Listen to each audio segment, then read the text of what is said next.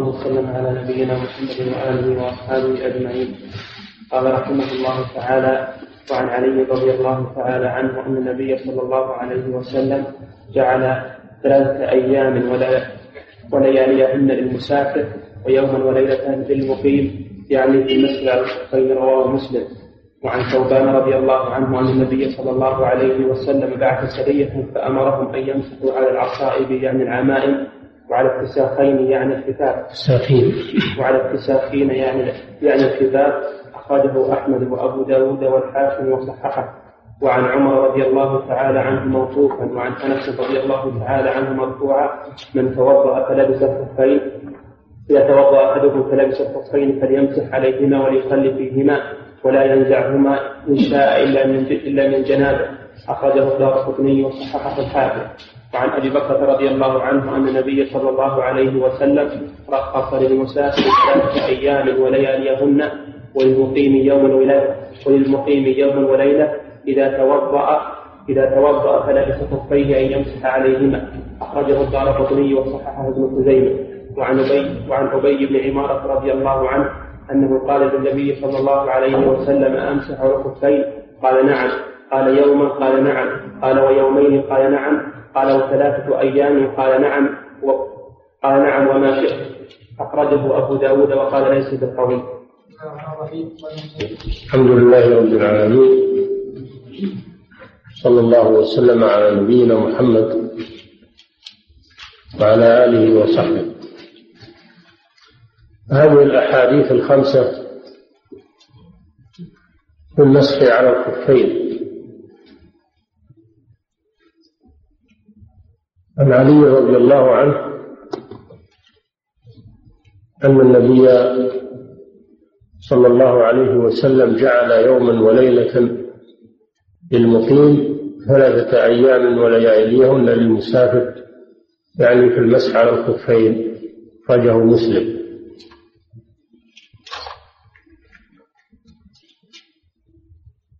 جعل النبي صلى الله عليه وسلم يوما وليلة للمقيم.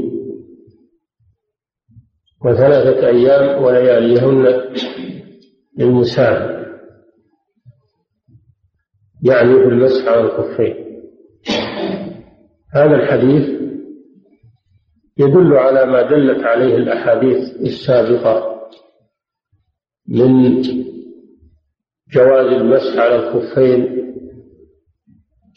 بالشروط التي سبق بيان بعضها.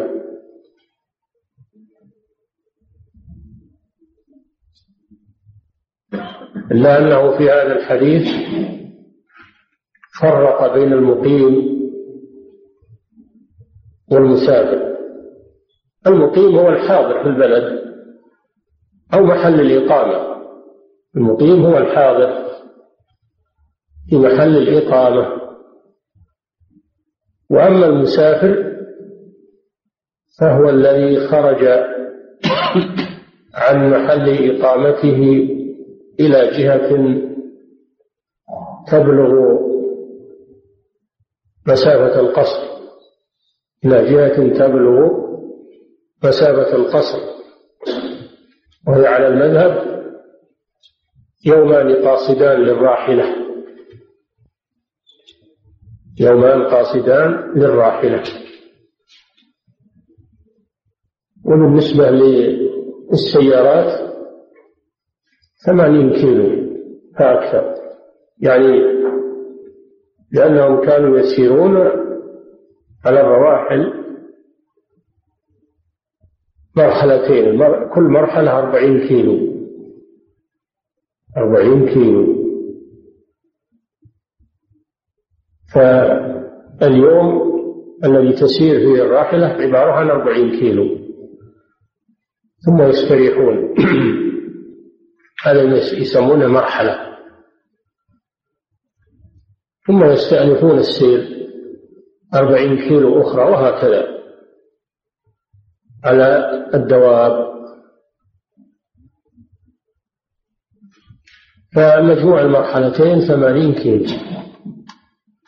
سواء قطعها على الأقدام أو قطعها على دابة أو على سيارة أو على طائرة.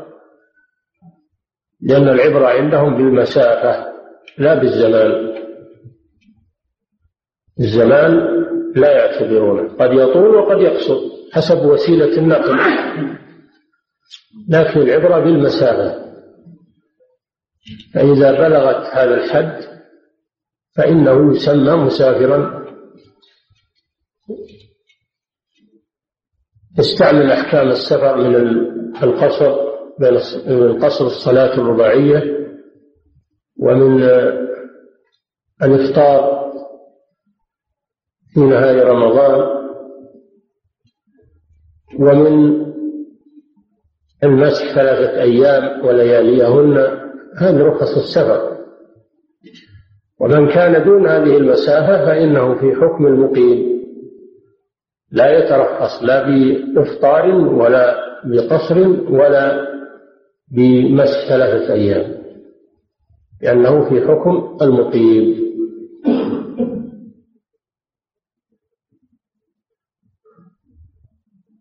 فهذا الحديث فيه كما في الأحاديث السابقة أولا شرعية المسح على الخفين وثانيا تحديد المدة مدة المسح. وأنها يوم وليلة للمقيم وثلاثة أيام ولياليهن للمسافر وابتداء المدة يكون من المسح من أول مسح بعد الحدث على الصحيح. من أول مسح بعد الحدث. هذا ابتداء المدة. إلى تمام 24 ساعة للمقيم ثلاثة أيام للمسافر.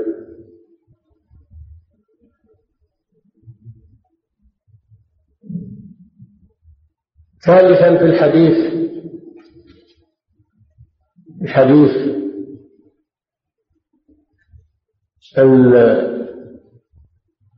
التخفيف عن عن المسلمين وأن كل ما كان عليهم مشقة كان التخفيف أكثر. كل ما وجدت المشقة كان التخفيف والتيسير أكثر. لما كانت المشقة على المسافر أكثر من المشقة التي تكون على المقيم في خلع الخفين جعل الله للمسافر ثلاثة أيام ولياليهن تخفيفا عليه لأن خلع الخفين ثم لبسهما وربطهما يحتاج إلى إلى مشقة. وأيضا ربما يكون الوقت باردا.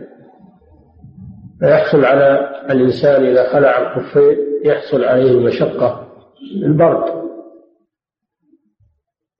الشارع رخص له أن يمسح عليهما وزاد المسافر على المقيم نظرا لأن مشقته أكثر. وهذا معنى قول العلماء المشقة تجلب التيسير.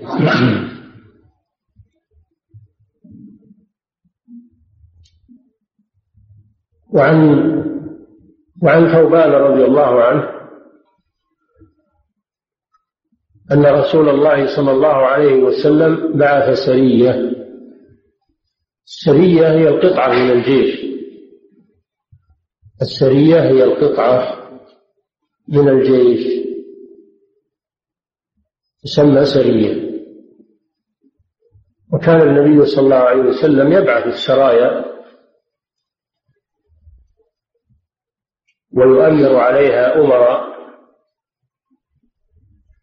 أما الجيش فكان يخرج هو صلى الله عليه وسلم فيه ويقوده بنفسه كما قاد الجيش في غزوة بدر وفي فتح مكة وفي غزوة حنين وفي غزوة تبوك وفي غزوة بني المصطلق وغيرها. كان صلى الله عليه وسلم يخرج الجيش ويقود الجيش. لنفسه عليه الصلاة والسلام. أما السرايا فكان يؤمر عليها من أصحابه. هذه هي السرية. بعث سرية فأمرهم أن يمسحوا على العصائب الأمر هنا ليس للوجوب. وإنما هو للإباحة أو الاستحباب وليس للوجوب لأنه من باب الرخصة ومن باب التسهيل فهو ليس من الوجوب وإنما هو من الاستحباب أو الإباحة. أمرهم أن يمسحوا على العصائب وعلى التساخين. ثم بين الراوي بين تفسير العصائب وتفسير التساخين فقال العصائب يعني العمائم. دل هذا الحديث على مشروعية المسح على العمامة. والعمامة ما يدار على الرأس ويشد على الرأس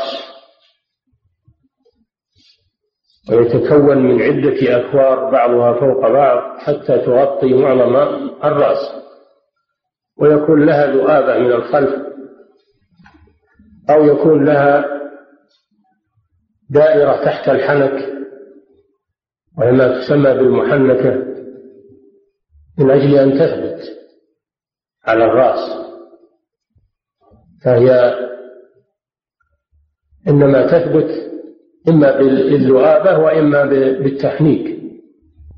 أما إذا كانت ليس لها ذؤابة من الخلف وليست محنكة فإنها لا تكون ثابتة ولا يمسح عليها. وهي ما تسمى بالعمامة الصماء.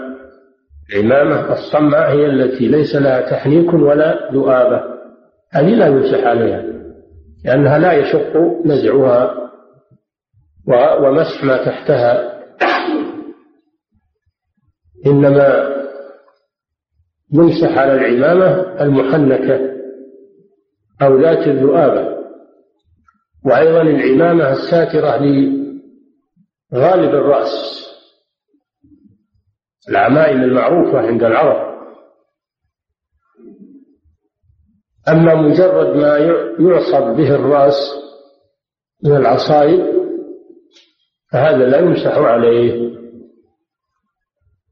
لا يجوز المسح عليه لأنه ليس هو العمامة المعروفة التي وردت الرخصة المسح عليها.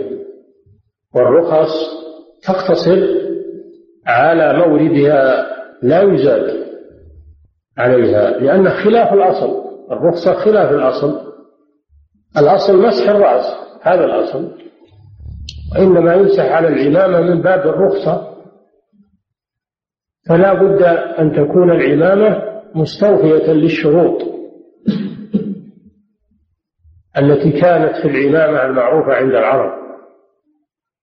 فما كل ما يلبس على الرأس أو يدار على الرأس أو يشد على الرأس ما كل ذلك يمسح عليه.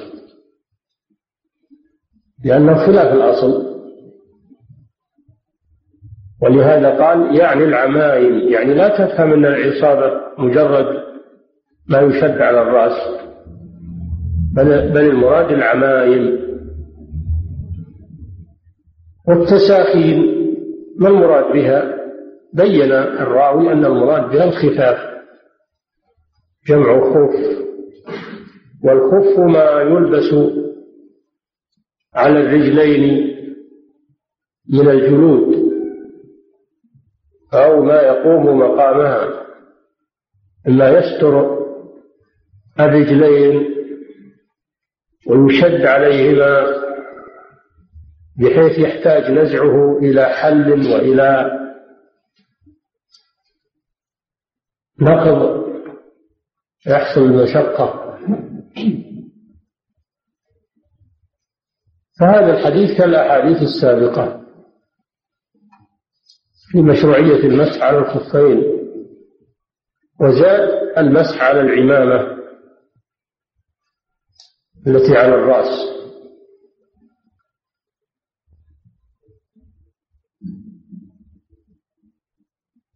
وهو في موضوع السفر. في موضوع السفر وليس هذا خاصا بالسفر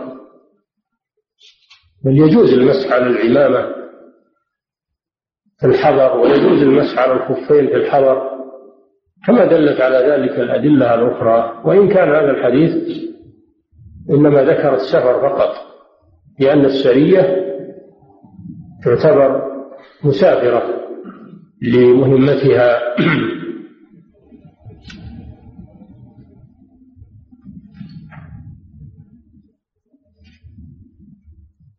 وعن عمر موقوفا وأنس مرفوعا. الموقوف هو ما كان من كلام الصحابي. وأما المرفوع فهو ما كان من كلام الرسول صلى الله عليه وسلم. عن عمر موقوفا وعن أنس مرفوعا أن النبي صلى الله عليه وسلم قال إذا لبس أحدكم الخفين إذا تطهر أحدكم إذا تطهر أحدكم ولبس الخفين فليمسح عليهما ولا يخلعهما إلا أو لا ينزعهما. ولا ينزعهما إن شاء إلا من جنابه. إذا تطهر أحدكم يعني توضأ وضوءا كاملا.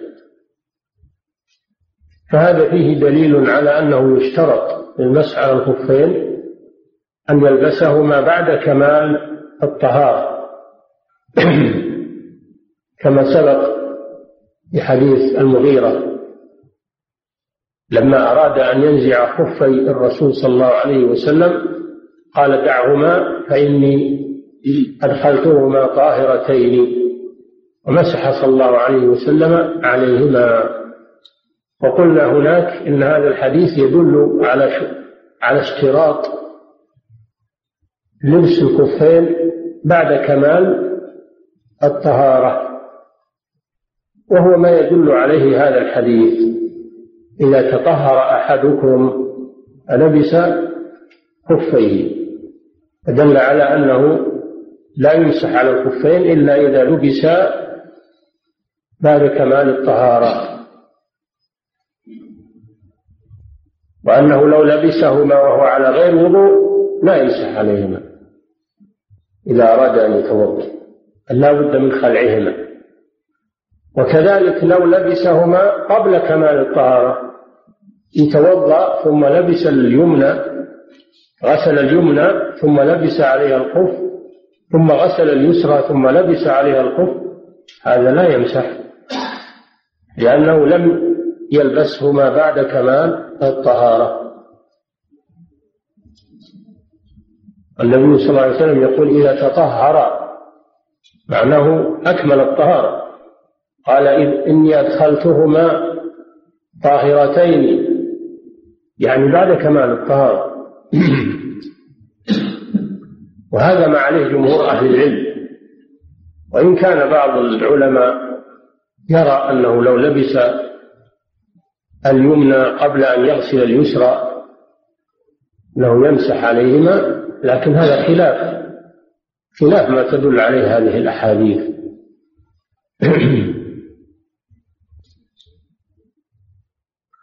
إذا تطهر أحدكم فلبس خفيه فليمسح عليهما وصفة المسح كما سبق. ولا ينزعهما يعني ما ينزعهما من أجل غسل الرجلين. لما في ذلك من المشقة.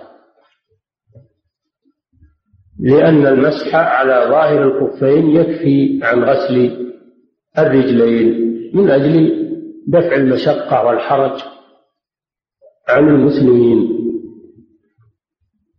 ولا ينزعهما إن شاء إلا من جنابه قوله إن شاء هذا يدل على أنه لا يجب المسح على الخفين وأن الأمر في قوله في قول ثوبان بعد سرية فأمرهم أن المراد به أمر الاستحباب أو الإباحة.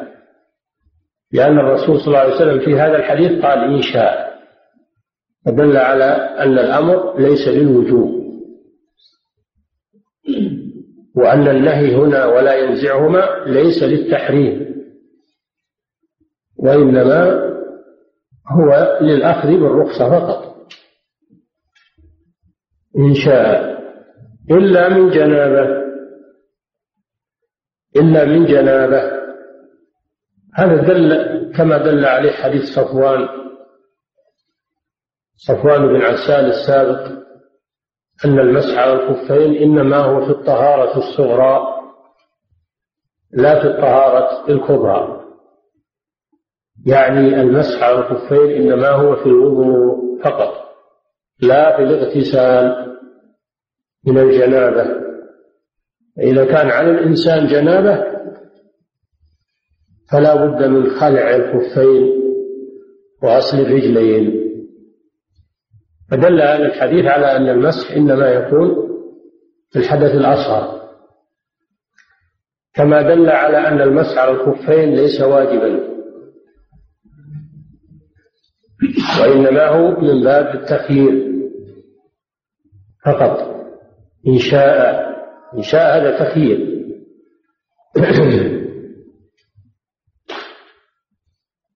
فلو أنه قال أنا ما ما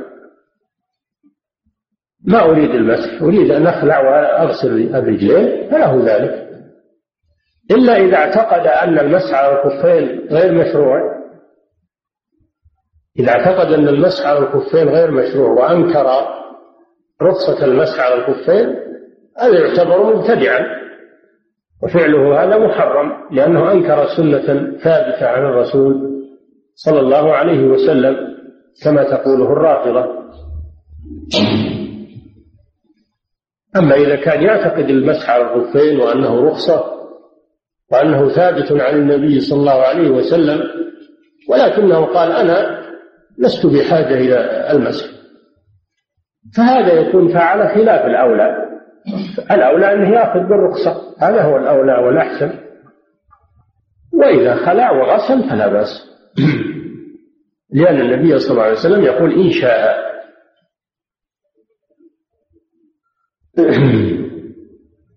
لكن هذا الحديث مطلق.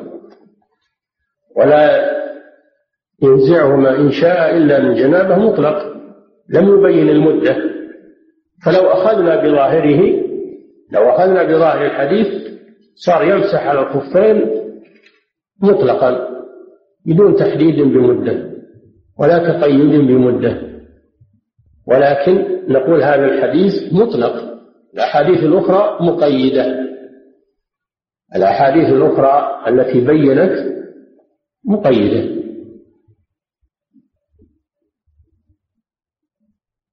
كحديث صفوان بن عسال وحديث علي وأنه حدد للمقيم يوم وليلة وللمسافر ثلاثة أيام بلياليها ولا يكون تكون أحاديث المدة مدة المسح مقيدة لإطلاق هذا الحديث. فيقال إن كان مسافرا فله ثلاثة أيام ولياليهن وإن كان مقيما فله يوم وليلة.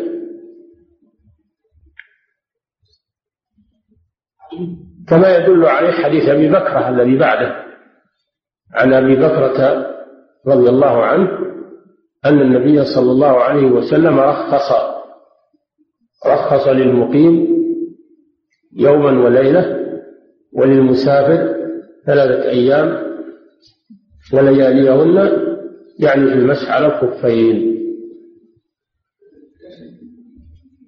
فحديث أبي بكرة يقيد حديث عمر وأنس الذي قبله فلذلك أورده المصنف بعده. من أجل أن يحمل إطلاق هذا على تقييد هذا. وهذه طريقة أهل العلم. الراسخون في العلم هذه طريقتهم أنهم يعملون بالأحاديث كلها فيردون بعضها إلى بعض لأنها كلها من كلام الرسول صلى الله عليه وسلم. فلا يأخذون بعضها ويتركون البعض الآخر. هذه طريقة أهل الزيغ. أهل الزيغ يأخذون طرفا ويتركون الطرف الآخر. كما قال كما قال الله تعالى فأما الذين في قلوبهم زيغ فيتبعون ما تشابه منه ابتغاء الفتنة وابتغاء تأويله. ثم قال والراسخون في العلم يقولون آمنا به كل من عند ربنا. فيردون يردون المتشابه إلى المحكم. ومن المتشابه المطلق. المطلق من المتشابه. كما في حديث آه، كما في حديث عمر هذا وأنس. هذا من المتشابه. وحديث أبي أبي بكرة هذا يعتبر من المحكم. لأنه بين المدة فيرد هذا إلى هذا. هذه طريقة أهل العلم طريقة الراسخين في العلم. يردون النصوص بعضها إلى بعض فيأخذون بالناسخ ويتركون المنسوخ ويحملون المطلق على المقيد والمجمل يحملونه على المبين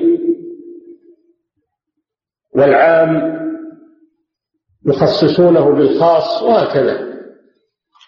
ولهذا صاروا من الراسخين في العلم. وأما الفئة الضالة الزائغة فإنها تأخذ بطرف من نصوص الشريعة وتترك الطرف الآخر. وبهذا ضلت الخوارج والروافض وسائر أهل البدع إنما ضلوا بهذا السبب.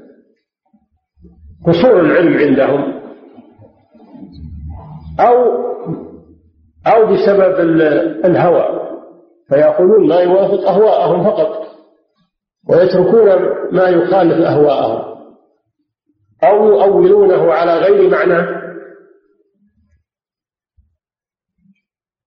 الذي حملهم على هذا إما جهل كما وقع للخوارج وإما زيغ كما حصل للروافض وغيرهم من أهل الزيغ.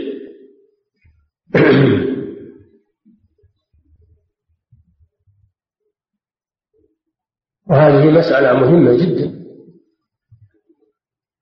عن أبي بكرة رضي الله عنه أنه رخص أنه رخص. هذا يدل على أن المسح على الخفين رخصة. وليس عزيمة. العزيمة غسل الرجلين. هذا هو العزيمة. وأما المسح عليهما فهو رخصة. والأخذ بالرخصة أفضل من الأخذ بالعزيمة. يعني مسح الخفين أفضل من غسل الرجلين في هذه الحالة لأنه أخذ برخصة الله سبحانه وتعالى.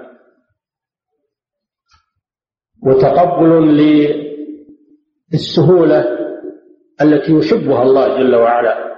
والله يحب أن يسهل على عباده وأن يدفع المشقة عنهم. وما جعل عليكم في الدين من حرج.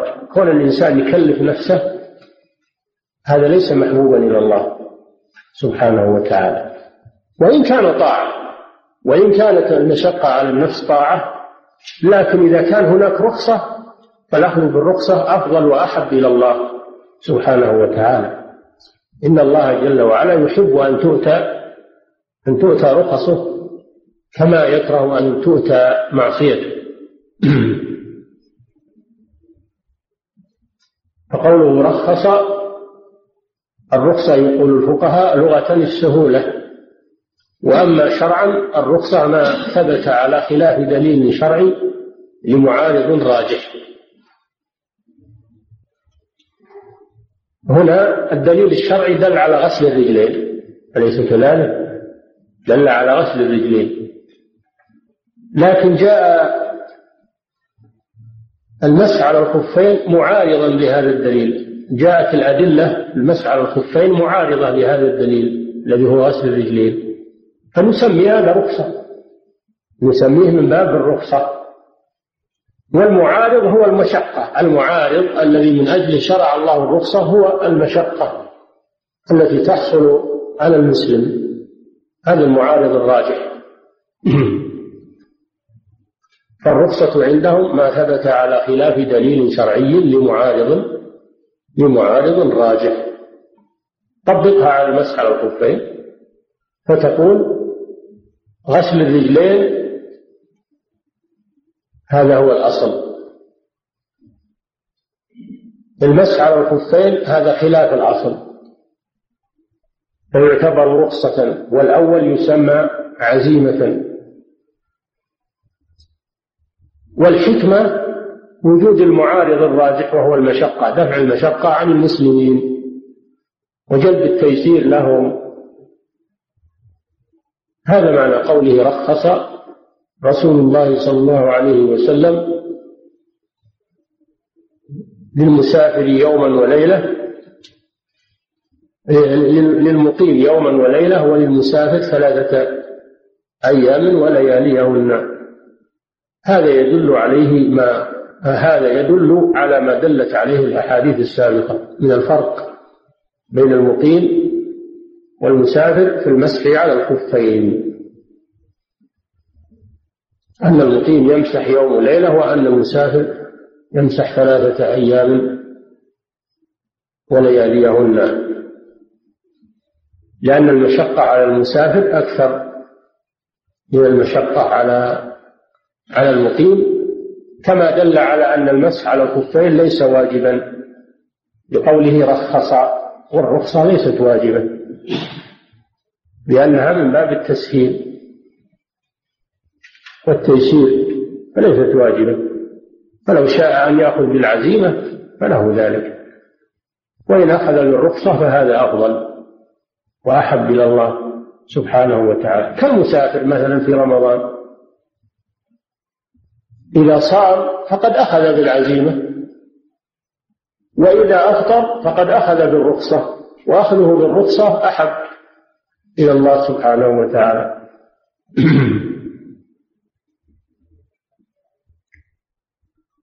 وهذا هكذا شأن الرخص في الشريعة. دل هذا الحديث على أن المسح على الخفين ليس واجبا لأنه من باب الرخصة. رخص رسول الله صلى الله عليه وسلم. ثانيا دل على الفرق بين المقيم والمسافر في المدة. وأن المقيم يوم وليلة وأن المسافر ثلاثة أيام بلياليهن فيكون مخصصا لما أطلقته الأحاديث الأخرى.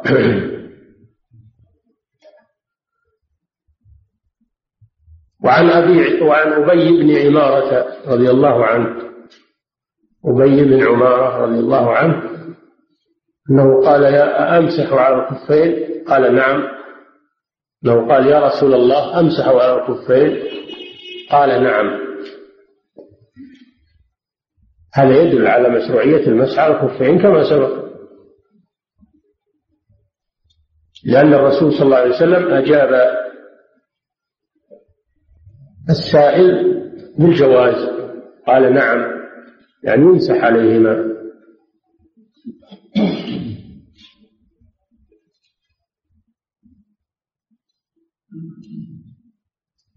قال امسح على الخفين قال نعم. قال يوما قال نعم.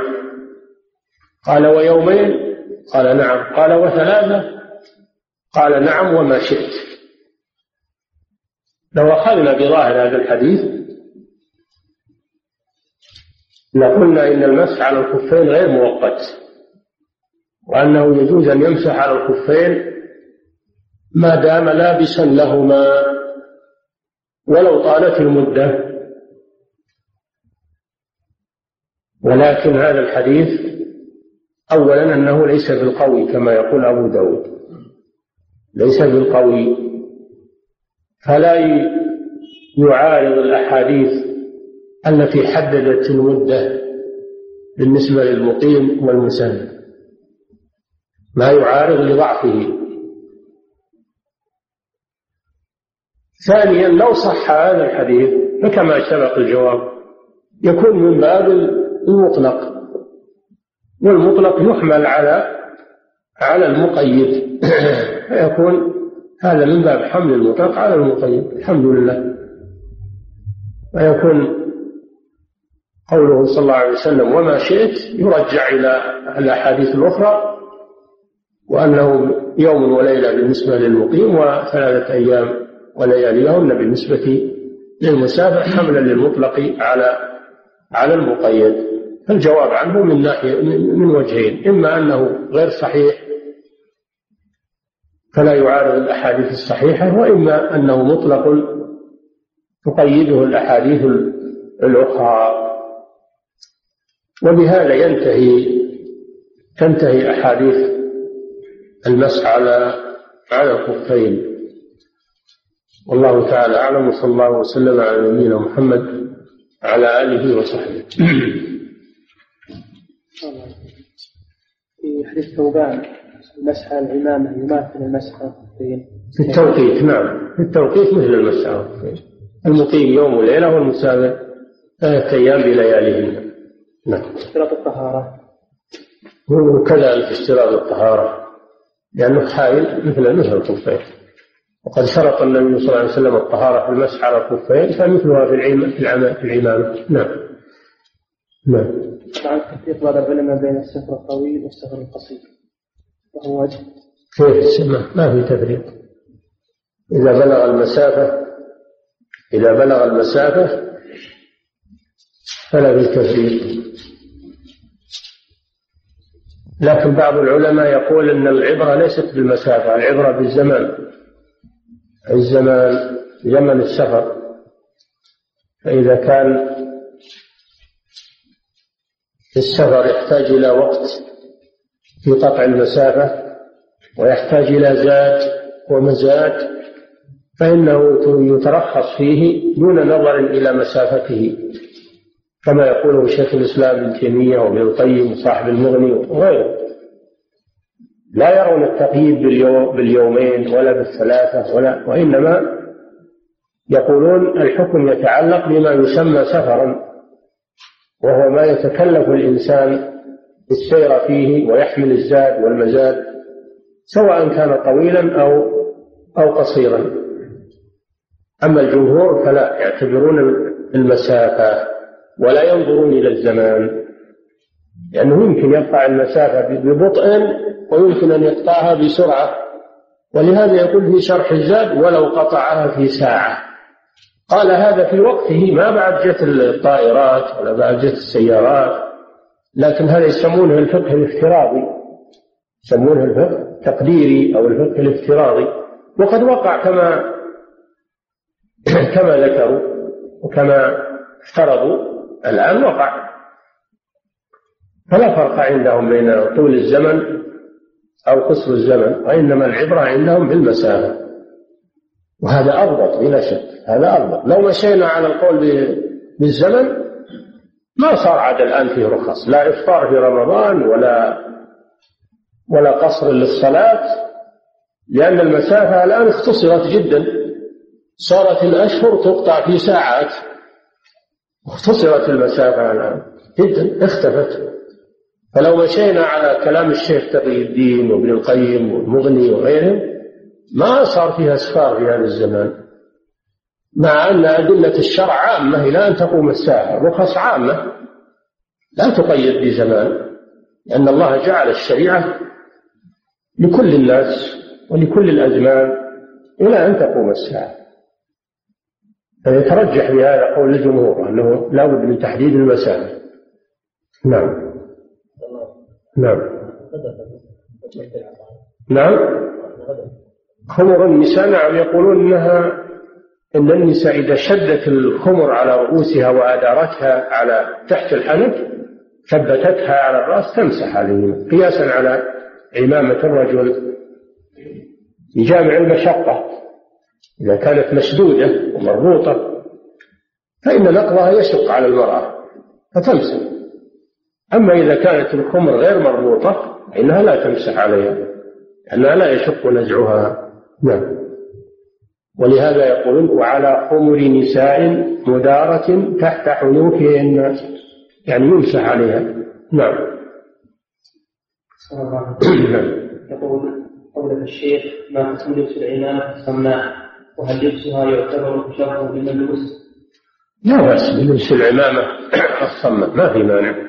لكنه لا يمسح عليها فقط أما أنه يباح لبسها فالأصل في اللباس الإباحة.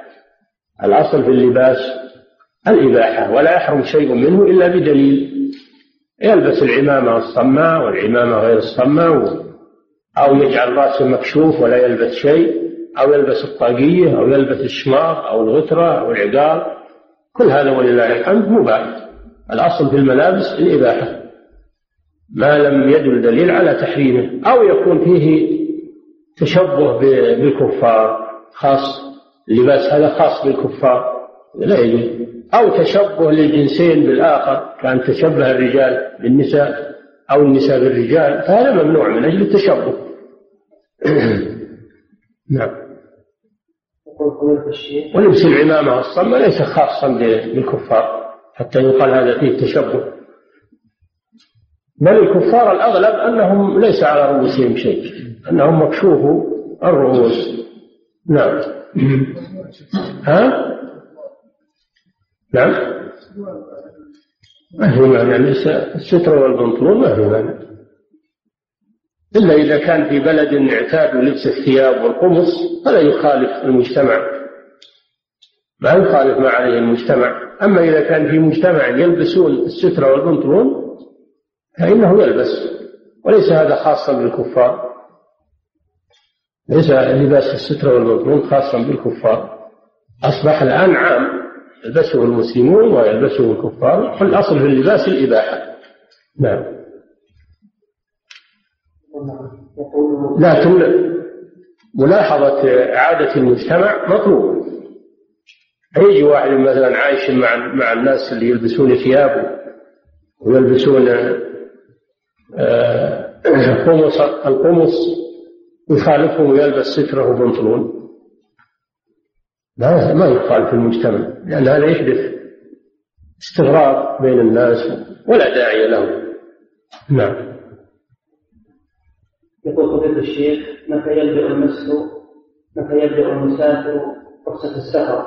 هل إذا غادر المنيان أم إذا سافر مسافة ثمانين كيلو تقريبا؟ تبدأ أحكام السفر من خروج المسافر من البلد من عامل البلد. إذا خرج المسافر من عامر البلد فإنه يبدأ السفر يجوز له الإفطار ويجوز له القصر قصر الصلاة. وخروجه من عامل البلد. أما ما دام في البلد فإنه لا يترخص لا يعتبر مسافر نعم. لو مشى من بيته مثلا لو مشى من بيته مسافرا إلى مكة فإنها لا تبدأ أحكام السفر حتى يخرج من مباني الرياض يغادر المباني كلها يتركها خلف ظهره. حينئذ يبدأ أحكام السفر. أما ما دام يسير في شوارع الرياض خارجا من بيته فإنه لا يزال له حكم المقيم. نعم. نعم. لو رآه بعينه خرج ما صار له حجر الظلال. حجر ظلال الجدار إذا طلع له حجر ظلال سور البلد. يبدأ تبدأ الرخص. لأنه يسمى مسافرا. نعم. نعم. صاحب الفضيلة. ما مدة المسح على العمامة. مثل مدة المسح على الخفين يوم وليلة. مثل مدة المسح على الخفين يوم وليلة للمقيم ثلاثة أيام للمسافر. نعم. وإذا انفتت العمامة فهل يستأنف الطهارة؟ إذا انفتلت العمامة. انتقضت يعني. إذا انكشف الرأس نعم إذا انكشف الرأس فهو كما لو خلع الخفين. إنها تبطل الطهارة ويلزم غسل الوضوء يلزمه الوضوء وغسل الرجلين ومسح وغسل ومسح الرأس. يلزمه غسل الرجلين إذا انكشفت الرجلان ومسح الرأس إذا انكشف الرأس. يشترط أن تكون مغطية لما لم تجري العادة بكشفه. مغطية لما لم تجري العادة بكشفه. أما ما جرت العادة بكشفه من الرأس فلا يؤثر. هو يشترط أن تستر الرأس جميعه ولا يظهر منه شيء؟ لا. بل تكون ساترة لما جرت العادة بستره من الرأس. نعم. هل من شرط المسح على الكفين ألا ينزعهما؟ وإذا نزعهما فهل وإذا نزعهما فهل يبطل المسح؟ ليس من شرط المسح على الخفين ألا ينزعهما فله أن ينزع الخفين ويغسل الرجلين وله أن يبقيهما وأن يمسح عليهما كما سبق. قول الرسول صلى الله عليه وسلم إن شاء. يعني أن المسح رخصة. له استعمالها وله عدم استعمالها. لكن إذا نزعهما وهو متوضئ بطل الوضوء.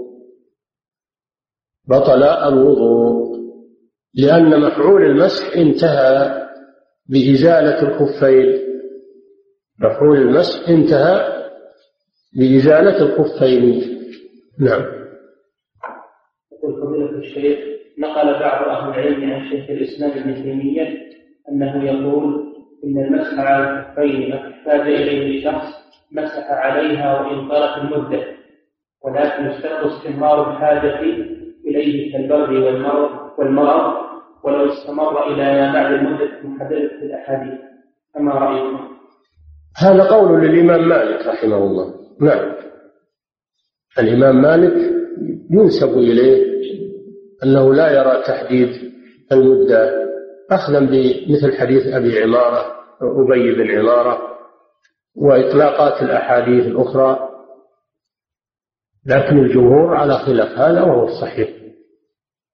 الصحيح أنه لا بد من تحديد المدة كما حددها النبي صلى الله عليه وسلم في أحاديث كثيرة. وكما ذكرنا أن المطلق يحمل على المقيد. هذه القاعدة الشرعية. فهذا وإن قال به شيخ الإسلام أو الإمام مالك هو قول مرجوح. والإمام من الأئمة قد يجتهد ويكون اجتهاده إما خطأ وإما مرجوحا. ولو كان إماما من الأئمة. يحصل هذا؟ نعم. فضيلة الشيخ هل مدة المسح تبدأ من ساعة وقوع الحدث أو من ساعة أول مسح على الكفين؟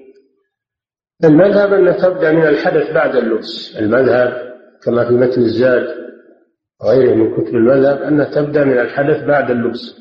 يقولون لأن الحدث هو سبب المسح فتبدأ من وجود السبب. والقول الثاني أنها تبدأ من أول مسح بعد الحدث وهذا هو الصحيح. هذا هو الصحيح. لقوله صلى الله عليه وسلم يمسح المقيم يوم وليلة ويمسح المسافر ثلاثة أيام بليالي. فعلق الحكم بالمسح. نعم هذا هو الصحيح أنه يبدأ من أول مسح. فلو فرضنا أنه توضأ وغسل الرجلين ثم لبس الخفين بعد كمال الطهارة لكنه استمر على هذه الطهارة ولم ينتقض وضوءه ولم يمسح إلا بعد 24 ساعة بعد يوم وليلة. ما بدأت المدة حتى الآن. المدة ما بدأت حتى الآن. حتى يحدث ويمسح على الخفين تبدأ المدة. فرضنا أن صلى غسل توضأ الفجر توضأ لصلاة الفجر وغسل رجليه ولبس الخفين صلى الفجر. بقي على طهارته لما جاء وقت الظهر لما جاء وقت العصر لما جاء وقت المغرب لما صلى العشاء بوضوء الفجر. صلى العشاء بوضوء الفجر. نقول المسح مدة المسح لم تبدأ إلى الآن. حتى ينتقض هذا الوضوء ويمسح بعده. نعم. وإذا مسح المقيم ثم سافر فكم تكون مدة المسح؟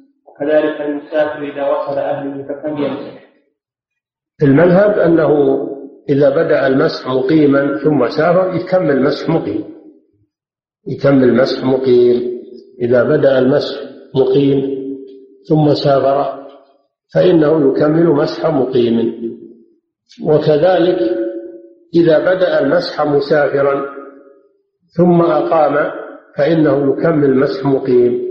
رجوعا إلى الأصل. نعم. فضيلة الشيخ من لبس العمامة مثلا كان يمسح يمسح يصير انتهى المسح لكن لو فرضنا انه قام قبل يمضي يوم وليلة يكمل يوم وليلة؟ نعم. إذا كان يوم أو يومين انتهت مدة المقيم. نعم. فضيلة الشيخ من لبس العمامة المستوفية للشروط فهل يجوز المسح عليها إذا كان لبسها مجرد تقليد لا للضرورة؟ ما يخالف إذا لبسها توفرت فيها الشروط يمسح عليها دون نظر إلى مقصوده. دون نظر إلى مقصوده من لبسها. هل هو محتاج إليها أو غير محتاج إليها؟ ما ننظر إلى هذا. لأن الرسول صلى الله عليه وسلم علق الحكم بوجود العمامة. ولم يعلق الحكم بمقصود اللابس. فالمهم وجود العمامة على الصفة المطلوبة وأن يلبسها بعد كمال الطهارة فإن له أن يمسح عليها دون نظر إلى قصده نعم فضيلة الشيخ إذا زاد عن مدة المسح ناسا هل يعيد الصلاة أم نعم. ماذا يفعل؟ نعم يعيد الصلاة إذا زاد عن مدة المسح ناسيا انتهاءها أو جاهلا بانتهائها فإنه يعيد الصلاة التي صلاها خارج المدة بهذا المسح لأنه بناها على طهارة غير كاملة. انتهاء مدة المسح نعم. فضيلة الشيخ كيف يقول البخاري رحمه الله تعالى عن حديث صفوان ليس في توقيت المسح شيء أصح منه مع أن حديث علي الذي مر علينا أخرجه مسلم هذا على شرط البخاري. يعني شرط البخاري يختلف عن شرط مسلم. البخاري شرطه ثقيل أثقل من شرط مسلم. شرط مسلم أسهل لأن شرط البخاري أن أن يلتقي الراوي بالمروي عنه. أن يلتقي الراوي بالمروي عنه لقاء حقيقيا أما مسلم فإنه يكتفي بإمكان بإمكان اللقاء. إذا كان اللقاء ممكن بين الراوي والمروي عنه فإنه يكتفي بهذا. هذا شرط مسلم أسهل من شرط البخاري. فالبخاري يبني على أصله في هذا. نعم. يعني حديث صفوان ما أخرجه البخاري. إيه لأنه ما على شرط البخاري. ما أخرجه البخاري لأنه ليس على شرطه. نعم. نعم. وقلنا أن شرط البخاري أشد من شرط مسلم لأن البخاري يشترط حقيقة اللقاء بين الراوي والمروي عنه. أما مسلم فإنه يكتفي بإمكان اللقاء بين الراوي والمروي عنه. نعم. فضيلة الشيخ ما هي السنة في أخذ الشارع؟ هل هي حق حقه أو أخذ أو أخذه كله أو أخذ أكثره أفيدونه كله جائز. كله جائز. قص الشارب أو حلقه كله جائز لكن قصه أفضل وأحسن لأن الحلق حلق الشارب فيه تشويه للوجه فيه تشويه للوجه. أما إذا قصه وحلق الإطار الذي على الشفة فهذا أحسن لأنه أجمل للإنسان. ومن العلماء من يفرق بين الكبير بين الشيخ وبين الشاب. الشاب لا يستحسن أنه يحلق الشارب. أما الشيخ فلا بأس أنه يحلق الشارب لا, لا كراهية في ذلك. ولكن الأفضل والأحسن أنه لا أنه لا يحلقه حلقا نهائيا بل يبقي فيه شيئا من من الشعر ويكتفي بالجز أو بالقص. لأن هذا يكون أجمل للإنسان.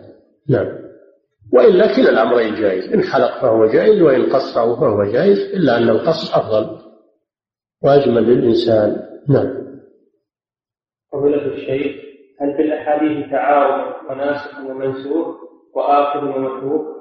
لا شك. لا شك أن حتى الآيات القرآنية يكون بينها ناسخ ومنسوخ ومطلق ومقيد وخاص وعام. ما في شك. كذلك الأحاديث يكون فيها ناسخ ومنسوخ ومطلق ومقيد وخاص وعام ومجمل ومبين. هذا لا شك فيه. نعم. ولولا هذا صار كل عالم. لولا وجود العقبات هذه والتمييز بين هذه الأمور صار العلم سهل وكل يطلع عالم كل من قرأ يصير عالم. لكن هذه أمور لا يتنبه لها إلا العلماء إلا الراس إلا الراسخون في العلم. هذه صعبة. العلم ليس بالشيء السهل. لازم من ضبط هذه الأمور ومعرفة قواعد العلم وأصول العلم وضوابط العلم. هذا يحتاج إلى وقت وإلى تعلم وإلى تفقه وإلى ذكاء وإلى فطنة. نعم. ولا كان يصير العلم سهل يعني. يصير مثل الجرايد تأخذ الجريدة وتقرأه وتصير صحفي. ما شاء الله تصير صحفي ممتاز. تقرأ الجرايد كذلك لو أن كتب العلم يعني مثل الجرايد تطلع عالم بمجرد ما تقرأ. لكن لا. العلم صعب. له له أبواب وله وله قواعد وله أصول وله ضوابط. لكن لازم من التمشي معها هذا يحتاج إلى وقت وإلى جهد وإلى صبر وإلى تحمل. نعم. يقول وكيف لمن يقول المسح يجوز على الجلود فقط وليست على الفرق؟ هذا الأصل.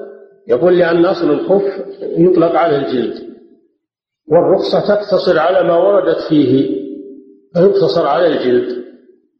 وهذا قول الإمام الشافعي رحمه الله. ولكن الجمهور على أن كل ما لبسه الإنسان على رجليه وغطى وضفى على الرجلين أنه يمسح عليه حتى على عند الإمام أحمد حتى على الجوارب. عند الإمام أحمد حتى على الجوارب يمسح لوجود المشقة في الجميع. نعم. ولورود الأدلة أيضا النبي صلى الله عليه وسلم مسح على الجوربين وعلى النعلين. نعم. فضيلة الشيخ إذا تطهر ثم لبس خفيه ثم خلع خفيه ثم لبسهما مرة أخرى وهو على الطهارة الأولى. إذا؟ إذا تطهر ثم لبس خفيه. نعم. ثم خلعهما ثم لبسهما وهو على الطهارة الأولى. هل هذا جائز؟ لا بأس ولا تبدأ. يعني إذا خلعهما قبل الحدث لبسهما على طهارة ثم خلعهما قبل الحدث. ثم لبسهما فإن الحكم يبقى. لا بأس. إنما الكلام إذا لبسهما على طهارة ثم انتقض وضوءه انتقض وضوءه خلعهما بعد الحدث إنه لا يمسح عليهما. لانتقاض الطهارة. يكون لو لبسهما لبسهما على غير طهارة. والنبي صلى الله عليه وسلم يقول إن يقول إن أدخلتهما طاهرتين. ويقول إذا تطهر أحدكم فلبس كفيه فالذي أحدث ثم لبس هذا لا يمسح نعم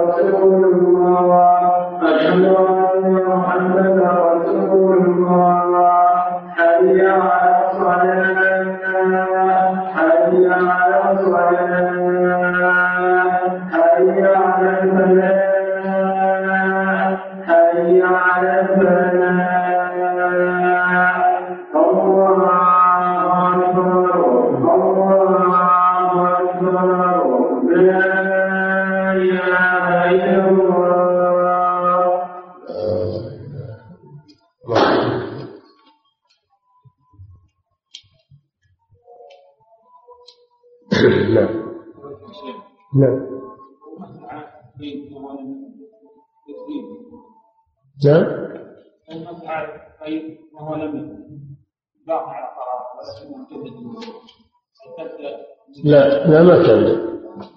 ما تبدأ. من من مسح بعد حدث.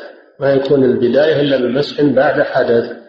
أما لو مسح في تجديد ما ما يعتبر. نعم ها؟ إيه إذا نزع قبل الحدث ما ينتقل ما ما يخل بالمسح. ثم لبسهما يمسح عليه. نعم. لأنه لبسهما على طهارة. نعم. يقول فضيلة الشيخ إذا لبس الرجل الشراع ثم لبس عليها الخفين وهو ما يسمى بالجزمة فهل يكفي أن يمسح على الجزمة؟ وهل يختلف الحكم فيما لو أدخل الجزمة على غير طهارة؟ وإنما اكتفى بإدخال الشراب على طهارة. نعم. يكتفى بإدخال الشراب على طهارة وله أن يلبس الخفين. ثم إذا لبس الخفين على الجوربين فإن كان بدأ المسح على الجوربين فإن الحكم يتعلق بالجوربين ولا يمسح على الخفين لأنه بدأ المسح على الجوربين. إيه، يكمل المسح عليهما إلى كمال المدة أما إذا كان لبس الخف قبل المسح لبس الخف قبل المسح فهو مخير. إن شاء أن يمسح على الأعلى ويستمر معه ولا يخلعه وإن شاء أن يمسح على الأسفل ويخلع الأعلى متى شاء. وهذا أيسر له. هذا أيسر له. لكن إذا مس إذا بدأ المسح على الأعلى فإن الحكم يتعلق به. فلو خلعه بطل وضوءه نعم. الخفاف الآن الغالب فيها أنها ما تستر موضعها. لكن تحتها جوارب ساترة. يكمل بعض بعض أي نعم ما يخالف. نعم.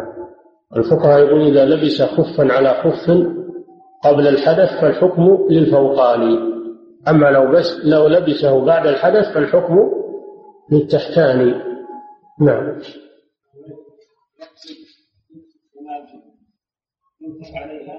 ها؟ يمسح على الكنادر مع الجورب يمسح عليهما لكن ما يخلعهما. إذا بدأ المسح على الكنادر ما يخلعهما لأن الحكم تعلق بهما. أما لو مسح على الجوارب فله أن يخلع الكنادر ما يخالف. تعلق الحكم بالجوارب. نعم. يصير يصير الخفاف على في هذه الحال مثل النعلين تماما. عن الحالة مخير لبس الجواربين ولبس الجزمة. له الحق أن يمسح على الجزمة فقط. له الحق أن يمسح على الجزمة لكن يستمر معه. وله الحق أن يمسح على الجوربين ويخلع الجزمة. أي نعم. فإذا كانت الجزمة ما هي بساترة يكفي ستر اللي ما تحتها. اللي تحتها ساتر. يكفي. نعم.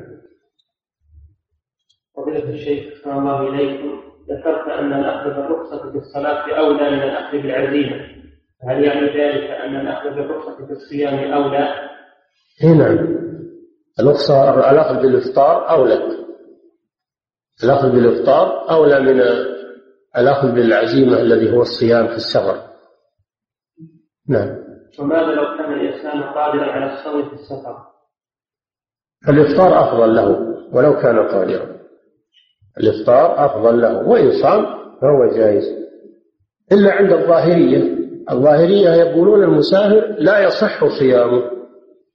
لو صام فصيامه غير صحيح لأن الله لم يوجب عليه الصيام وإنما أوجب عليه الإفطار. من كان مريضا أو على سفر فعدة من أيام أخر يقولون الله أوجب عليه الإفطار فلو صام ما يجزيه الجمهور يقولون لا يجوز له الصيام ويجوز له الإفطار. وإفطاره أفضل. لكن لو صام فصيامه صحيح. ويقولون الآية فيها تقدير. إن كان منكم مريضا أو على سفر فيه تقدير فأفطر. فعدة من أيام أخر فيه حد مقدر. نعم.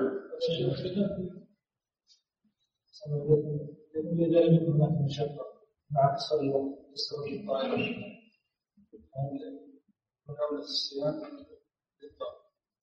يجوز له الإفطار ويجوز له الصيام سواء كان الوقت قصيرا أو طويلا. وهو ينظر في أمره إذا كان المسافة قليلة مثل طار من الرياض يبي يصل جدة مثلا بعد ساعة ويقول أنا لو أفطرت يشق علي القضاء بعد ذلك. كون يستمر صائم لأن ما عليه مشقة. هذا ما في بس قد يكون الأفضل له أنه يستمر خصوصا خصوصا وأنه سيلزمه الإمساك آخر اليوم إذا وصل يلزمه الإمساك. يقول ما دام بيلزمنا الإمساك إذا وصلت أنا الحين أفطر لكن تبون تلزمون بالإمساك إذا وصلت آخر اليوم ولا لا؟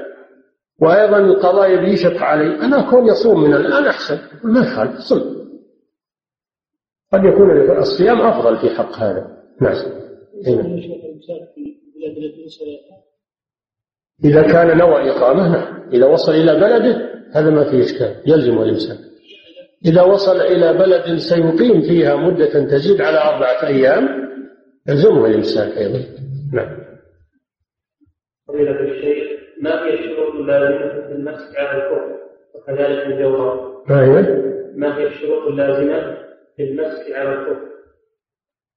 الشروط اللازمة في المسح على الكفر من أبرزها وأوضحها أن يلبسها بعد كمال الطهارة. هذا دلت عليه الأدلة. أدخلتهما طاهرتين. إذا إذا تطهر أحدكم فلبس خفيه.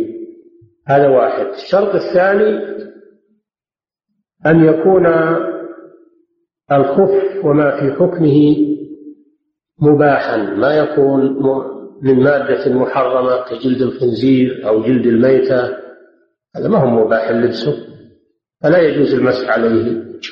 أو لا يكون مغصوبا مثلا يكون هذا الخف مغصوبا ملك ملك الغير. لا يجوز له المسح عليه لأنه مغصوب ليس ملكا له. الشرط الثالث أن يكون الخف من مادة طاهرة من مادة طاهرة. فلو كان الخف مصنوعا من مادة محرمة كجلد الخنزير أو جلد الكلب أو جلد الميتة على القول بأنه لا يطهر بالدباغ فإنه لا يمسح عليه لأنه نجس العين لا يجوز المسح على نجس العين. ومن شروط المسح على الخفين أن يكون الملبوس ثابتا على الرجل ثابتا على الرجل لا ينخلع بمشيه أو يسقط بمشيه. إن كان إذا مشى سقط فإنه لا يمسح عليه لأنه غير ثابت. والخف المعروف الذي وردت به الأدلة يكون ثابتا على الرجل وما رخص في المسح عليه إلا لثبوته لأن نزعه ونقضه يشق. أما الكف الذي لا يثبت هذا نزعه سهل تنزعه تغسل الرجلين يحتاج إلى رخصة. نعم. ومن شروط المسح على الخفين أن يكون الخف ساترا لما تحته ساترا لما تحته فلا يكون ما تحته مرئيا إما لشفافته وإما لأنه مشقق ومخرق خروقا كبيرة يبدو منها بعض الرجل هذا لا يجوز المسح عليه لأنه إنما يمسح على الخف الذي يستر لا الخف الذي لا يستر. نعم. إلى غير ذلك من شروط ذكرها الفقهاء. وكذلك أن يكون المسح في المدة لا يخرج عن المدة وهي يوم وليلة للمقيم ثلاثة أيام للمسافر. هذا من الشروط أيضا أن يكون المسح داخل المدة. نعم.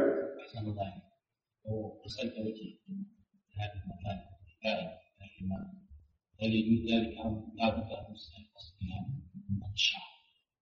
آه، حد الوجه من منابت شعر الرأس المعتاد من منابت شعر الرأس المعتاد إلى من حذر من اللحيين واللقن يقول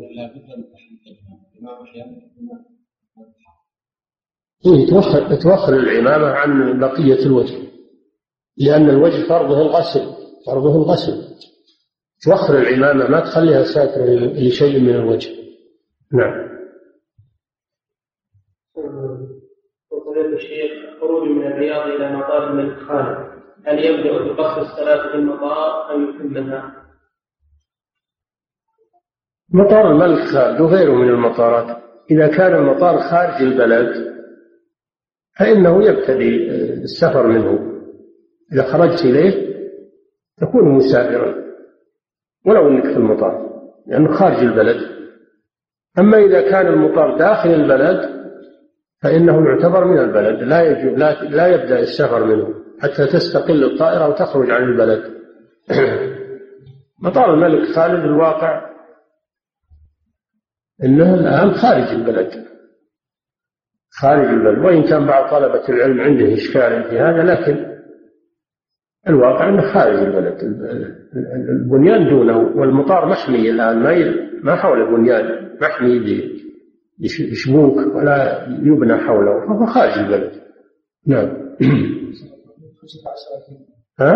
مسافة طويلة. 15 كيلو إي نعم. لا هو خارج البلد. خارج البلد. لأنه ممنوع من من السكنى قريبا منه. محوط بشبوك حماية. نعم. فضيلة الشيخ ذكرت في الدرس السابق أن الخف يطلق على السري فقط واستدللت بظاهر حديث النص على الخفين. لكن ألا يكون أخذ الخف مستحب مستحبا أو مطلقا على السليم والمخرق حيث إن المخرق يطلق عليه الخف. ما يطلق عليه الخف؟ المخرق ما يقال خف كذا. يقال خف مخرق خف مشقق لازم يقيد. لو انك قلت خف واطلقت صار فيه تدليس وغش للذي تخبره أو تشتري له هذا الشيء. لازم تقيده تقول خف مخرق خف مشقق. فإذا أطلقت انصرف إلى السليم. الإطلاق ينصرف إلى السليم. نعم. ما الدليل على جواز المسح على الجوانب؟ أنها مقيسة على لا في حديث في حديث. رواه الإمام أحمد أن النبي صلى الله عليه وسلم مسح على الجوربين وعلى النعلين. في حديث أخذ به الإمام أحمد رحمه الله. مسح على الجوربين. نعم. لكن المصنف ما ذكره في البلوغ. موجود أظن في المنتقى. نعم. مخير إن شاء يمسح على النعلين وإن شاء يمسح على الجوربين لكن إذا مسح على النعلين يستصحبهما ولا يخلعهما. نعم. النعلين ما يستر على الرجلين ما يستر على الرجلين. نعم. فضيلة الشيخ كيف بمن يكون سفره لمدة معينة كالدراسة الجامعية ما الحكم في القصر والجمع والمسح على الخفين والصيام وصلاة الجمعة. حكمه أنه إذا نوى إقامة تزيد على أربعة أيام سواء للدراسة أو للتجارة أو لسفارة أو لغير ذلك أنه يأخذ حكم المقيم فلا يفطر في رمضان ولا يقصر الصلاة ولا حكم المقيم. يرجع إلى حكم المقيم. هذا الذي عليه جمهور أهل العلم وهو الذي تدل عليه الأدلة. الأصل في المقيم أنه يصوم وأنه يكمل الصلاة وأنه يمسح يوم وليلة. هذا هو الأصل. كيف نخرجه عن هذا الأصل؟ نعم. يقول يمسح المقيم. الرسول صلى الله عليه وسلم يمسح المقيم يوما وليلة. والله جل وعلا يقول وإن كنتم مرضى أو على سفر أو على سفر فعدة من أيام أخرى. هل تسمي هذا اللي بالمقيم أربع سنين أو خمس سنين للدراسة تسميه مسافر؟ ما أظن أحد عاقل يسميه مسافر. يسميه مقيم ولا لا؟ يسميه مقيم. السفير طيب سفير الحكومة اللي يروح ويأخذ سنين قد يأخذ عشر سنين عشرين سنة تقول إنه مسافر ولا تقول إنه مقيم؟ هذا ما في جدال يعني معروف واضح. اللي يقول إنه مسافر هذا مكابرة. نعم. الرسول صلى الله عليه وسلم نعم مكث في تبوك عشرين يوما ومكة مكة ثمانية أيام وعشرة أيام عام الفتح يقصر الصلاة. لكن يقولون إن الرسول صلى الله عليه وسلم لم ينوي إقامة في محددة بل جلس ينتظر العدو. في مكة جلس ينظم لغزوة حنين لغزوة حنين لأنه بلغ عن هوازن تريد غزو الرسول صلى الله عليه وسلم. فهو جلس ينظم ما جلس يريد إقامة. وكذلك في تبوك جلس ينتظر العدو. ينتظر العدو الروم. ما نوى إقامة محددة. ما يدري العدو متى يجي. ما يدري أي ساعة يجي. فهو لم ينوي إقامة محددة في غزوة الفتح ولا في غزوة تبوك. وإنما جلس في الغزوتين ينتظر العدو وانتظار العدو غير محدد. نعم. ابن عمر أقام لوجود المانع وهو وهو الجليد. وهو الجليد والثلج. ما نوى إقامة؟ لكنه نوى أن يبقى حتى يزول هذا العدو ثم يسافر. وما نوى إقامة؟ مثل الذي ينتظر العدو. ما يدري متى يزول. نعم. ها؟ ولو غلب على ظنه. ما دام إنه ما نوى اقامه وإنما منعه مانع من السفر هو يبي السفر لكن منعه مانع. هذا له حكم المسافر نعم. لكن إنسان جاي يبي يدرس واستاجر أو شرى بعضهم يشري. بعضهم يشري مسكن. يبي يجلس أربع سنين خمس سنين. يسمونه مسافر في هذه الحالة. أو مسافر. نعم. نعم. لا نقول كذلك أن الرسول صلى الله عليه وسلم في تبوك وفي مكة ما نزل بنيان ولا أقام في محل إقامة معروف. ما علينا ينزل بنيان ما يخالف. أو ينزل في بر أو في خيمة ما يخالف. لكن الشان في أنه نوى إقامة محددة أو لم ينوي. حتى لو نزل بالبر لو نزل بالبر في خيمة ناوي خمسة أيام أو ستة أيام هذا ينتقد سفره يعتبر مقيم. نعم. إقامته في مكة في حجة الوداع. قدم صبيحة رابعة ولا تحرك للحج إلا يوم ثمانية أربعة أيام. هذه لا شك أن الرسول نواها نوى الإقامة فيها. وما زاد عليها فهو مشكوك فيه. والأصل الأصل التزام أحكام الإقامة. نعم.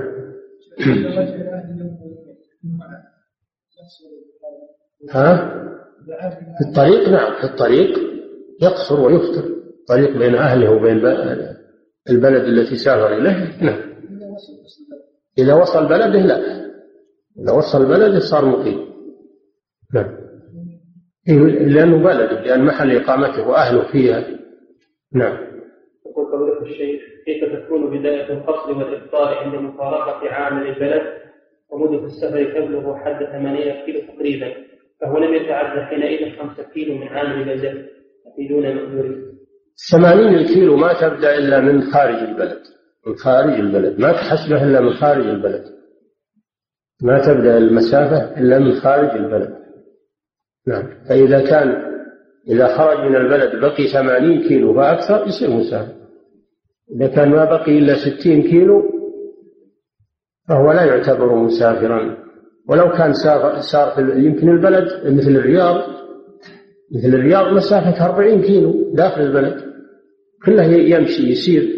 افرض أنه ساكن خيشنيله وراح يبي القصير كم يبي يسير, يسير بالرياض؟ كم مسافة السير بالرياض؟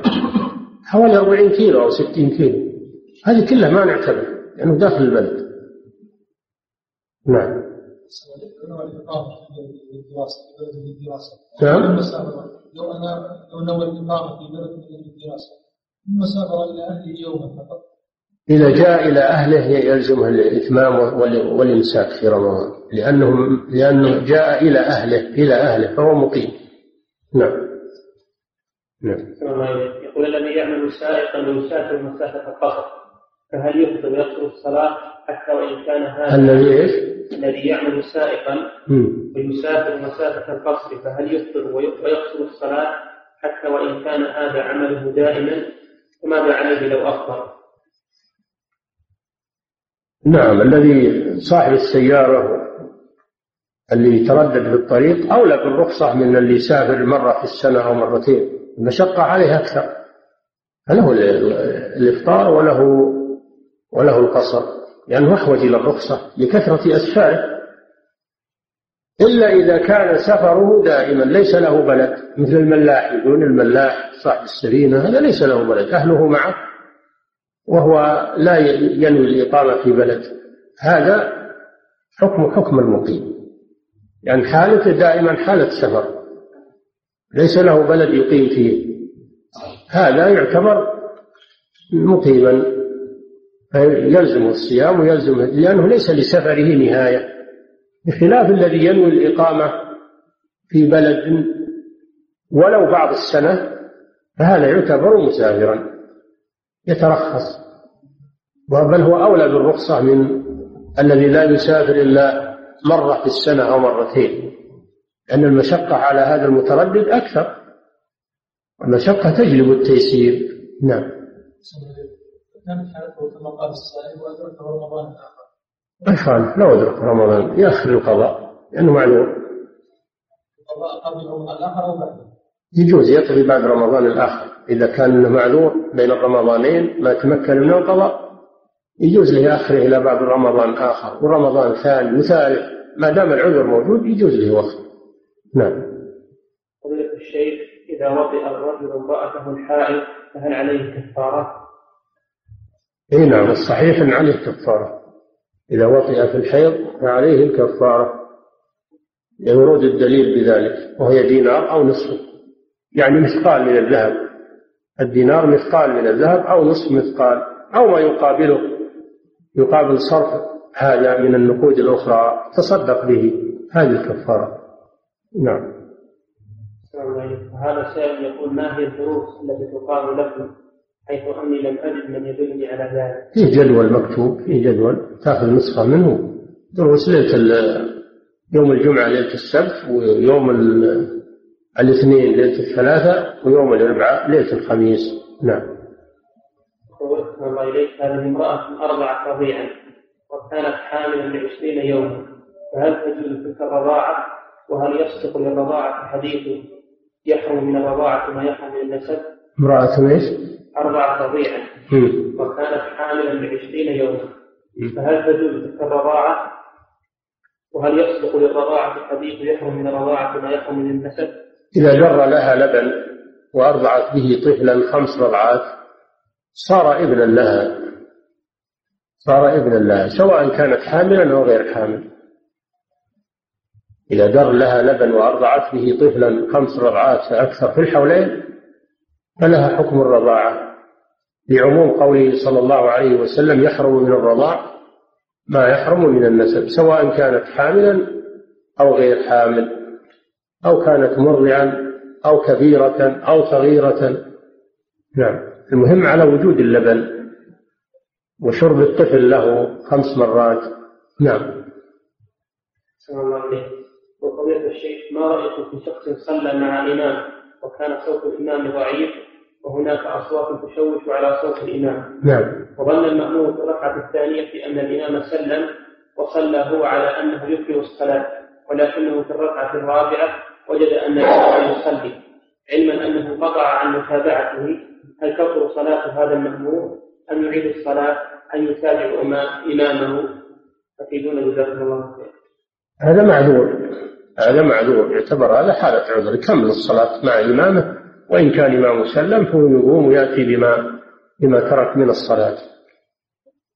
إن كان إمامه سلم يقوم ويأتي بما فاته من الصلاة يقضيه ويكمل صلاته والحمد لله.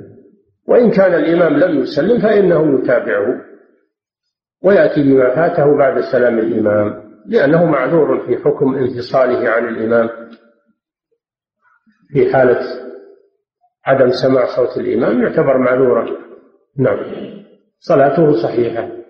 وعليه أن يتمها. ولا عليه شيء إن شاء الله. نعم. هذا السؤال الأخير يقول فيه هل يجوز لمن به ضعف نظر أن يلبس عدسات ملونة؟ ما في مانع. هذا يرجع إلى إلى رأي الطبيب. إذا قرر الطبيب أن هذه العدسات تصلح له وأنه بحاجة إليها ما في مانع. يعتبر من العلاج ومن المنافع المباحة. الحمد لله. الله تعالى أعلم وصلى الله وسلم على نبينا محمد وعلى آله وصحبه.